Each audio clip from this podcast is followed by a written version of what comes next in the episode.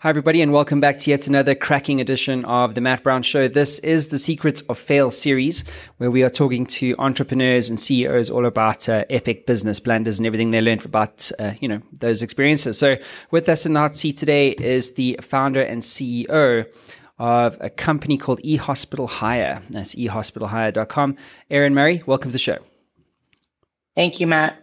Yes, a, a, fellow Colorado native. you could have come to the studio if I'd known that. well, look, um, let's get into the elevator pitch. Um, Erin, what exactly are you guys up to over there?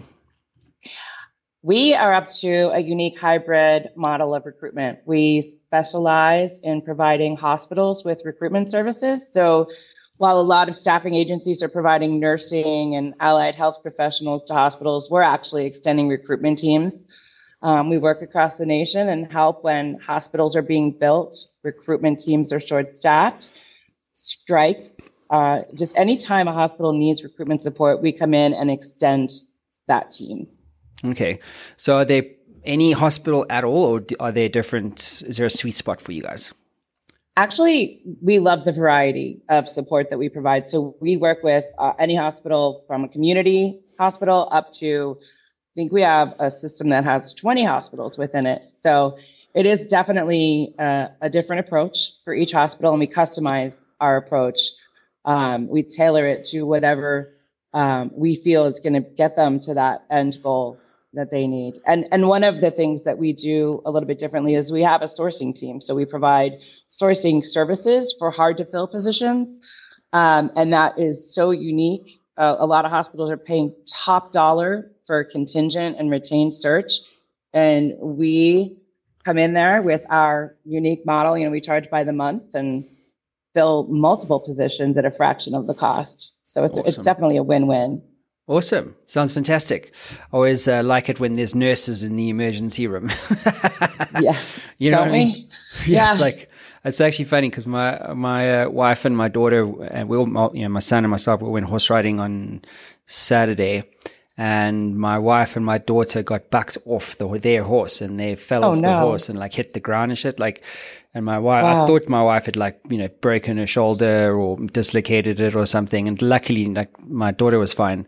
Uh, but, um, to have great help, you know, it's, uh, it's a real thing. Cause, you know, like when you're in that traumatic time, it's like you, you really want great people. Yeah. You can't even think straight. And with that whole pandemic, a lot of travelers came into play and we noticed hospitals were putting travelers in units they had no experience. And mm. so that's scary when you walk into the emergency department and you have a med-surg nurse taking care of you who's trying to figure it out and do the best that he or she can. Mm-hmm, mm-hmm. Not ideal. Well, no. um, let's get into the meat and potatoes, uh, Erin, of this episode. What is your epic story of fail for our audience around the world today? Uh, well, I think my epic story of fail dates back to the beginning of creating the company and creating this model that I really saw a need for. I I think my reasoning was good. We need we need a unique model that's affordable to hospitals. But as we grew, I didn't grow with a vision. I grew um, reacting to where we were. So I wasn't planning for where we wanted to go. I was like, here we are. What do we do? And within that, um, I realized later down the road that I was really um, operating from a place where I was at the victim, I, I, not the victim, I was at the mercy of the hospital recruitment leadership. So we would come in as experts for either sourcing or full cycle recruitment. And we know what we're doing. We know how to do it. We know how to operate in so many different environments. And they had a different vision for us that wasn't really set up for success because we're coming into broken environments and processes are broken. And they expected us to find success within that, which we definitely tried. And sometimes we succeeded. But when you operate at the mercy of someone who is operating within a broken process or system, it is very difficult to be as successful as you can be and frustrating. So if things didn't go right, we would be blamed. And it was such a big lesson for me to find my voice and say, we're not going to do this. We're not going to do this this way. It doesn't work. I literally just did it last week. It was hard. It was so hard to walk away from business, a really great potential account, but I think they had a lot of respect for us in the end. And they said, You're tweaking our model to such that it doesn't exist anymore. And we need to honor what we do. And it's not a match. So finding um, finding that voice and that power to say, we know what we do, we know how to do it, you've got to trust us. Um, was, you know, not doing that, I should say, was my my failure for mm-hmm. multiple years. Mm-hmm, mm-hmm.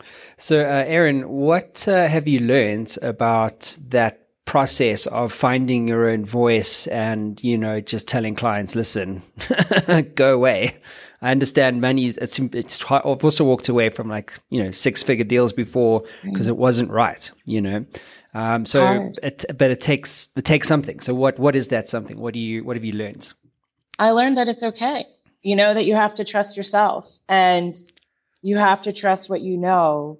And none of us like to fail, right?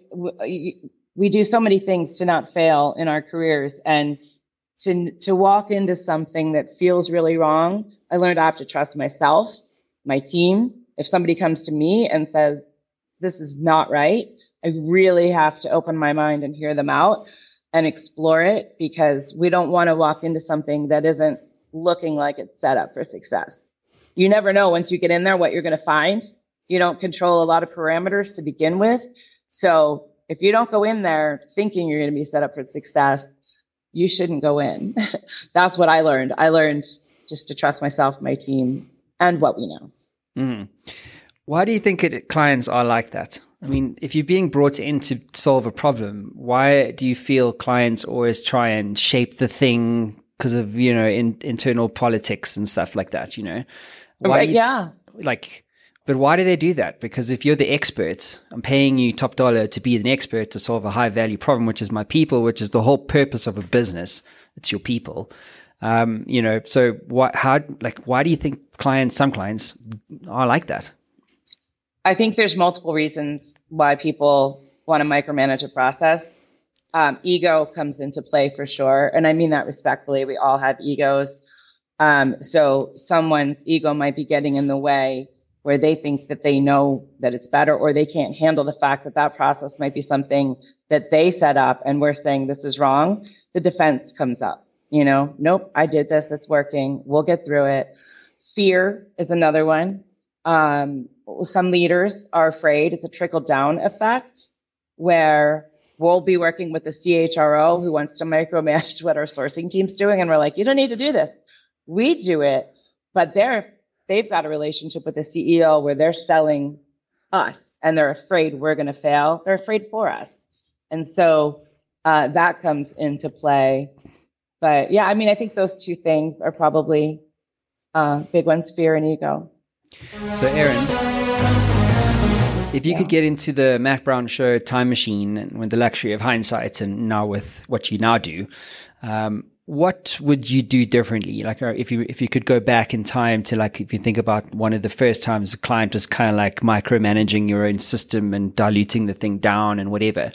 When you think about that first experience, like, what would you do differently and why? Pick up the phone is probably the first thing I would do stop emailing back and forth and changing a process. Get on the phone, meet face to face if you can, and talk it through and really hear the client. You, it, when you can hear where someone else is coming from, you can then identify like, is this an ego that I'm dealing with that would be really hard to work with? Or is this a person who has genuine fear that they're going to spend a lot of money and we're going to fail and that this is going to come back on them? So I would pick up the phone, I would talk through what their concerns are. I like I said I just did this last week and we came to the conclusion that at this time we're just not a match for each other. Um, and that felt really sad. I felt really sad for the company to walk away from it, but I felt really uh, relieved for myself, for the team, that we weren't taking on something that was going to just truly stress us all out and honestly wasn't going to work. Mm-hmm. So have have a, a louder voice, I guess. You know, I I stayed quiet. I took projects that I never should have taken. Um, I've learned to do research too, more research on the front end before we even get into proposal, where I can look at that marketplace. I can look at the industry, the crime rate, things like that. And really, what are they trying to, to achieve to see like how possible is this? Where, where is this hospital and can we help them? Mm. Mm. Um, Erin, what is your advice to other CEOs uh, today about the importance of failing or failure in becoming a successful CEO or business? Yeah, I think, oh, again, ego, check your ego, really open up your mind and ask yourself, what role did you play in this failure? So you can try to move forward on a better path that's going to serve you and your team. Mm-hmm. And what about books, tools, and resources, Erin, that you recommend to other CEOs? Ooh, okay. So I have a favorite, Cy Wakeman. Do you know Cy Wakeman? No. Who's that? Okay. So she is an HR coach, an HR guru. And I have learned so much from my coach who facilitates her teaching. And she um, she has taught me to stay in questioning, to give people the benefit of the doubt, to not create stories. And when I start creating stories in my head about what's going on here, I edit the story and you find out very little is real of the story you just created in your head, the conversation you're having with someone in the future. To stop doing that. Um, she has two books. Of course, I'm forgetting the name of, maybe she has three books. I've read them all multiple times. They used to sit right on my desk as a reminder. And the the one that I like the most, honestly, is called No Ego. I learned so much about how our egos come into play in the business, in our personal life, even if it's just this so um, slight that, you know, I'm not talking about someone coming in, puffing out their chest and saying, I know everything. I mean, it's it's very subtle. So love the books by Cy Wakeman. Um, and listening to Brene Brown, I, I love some of her stuff. Yeah. Mm-hmm. Yeah, my wife's a huge Brene Brown fan. Yeah. Massive.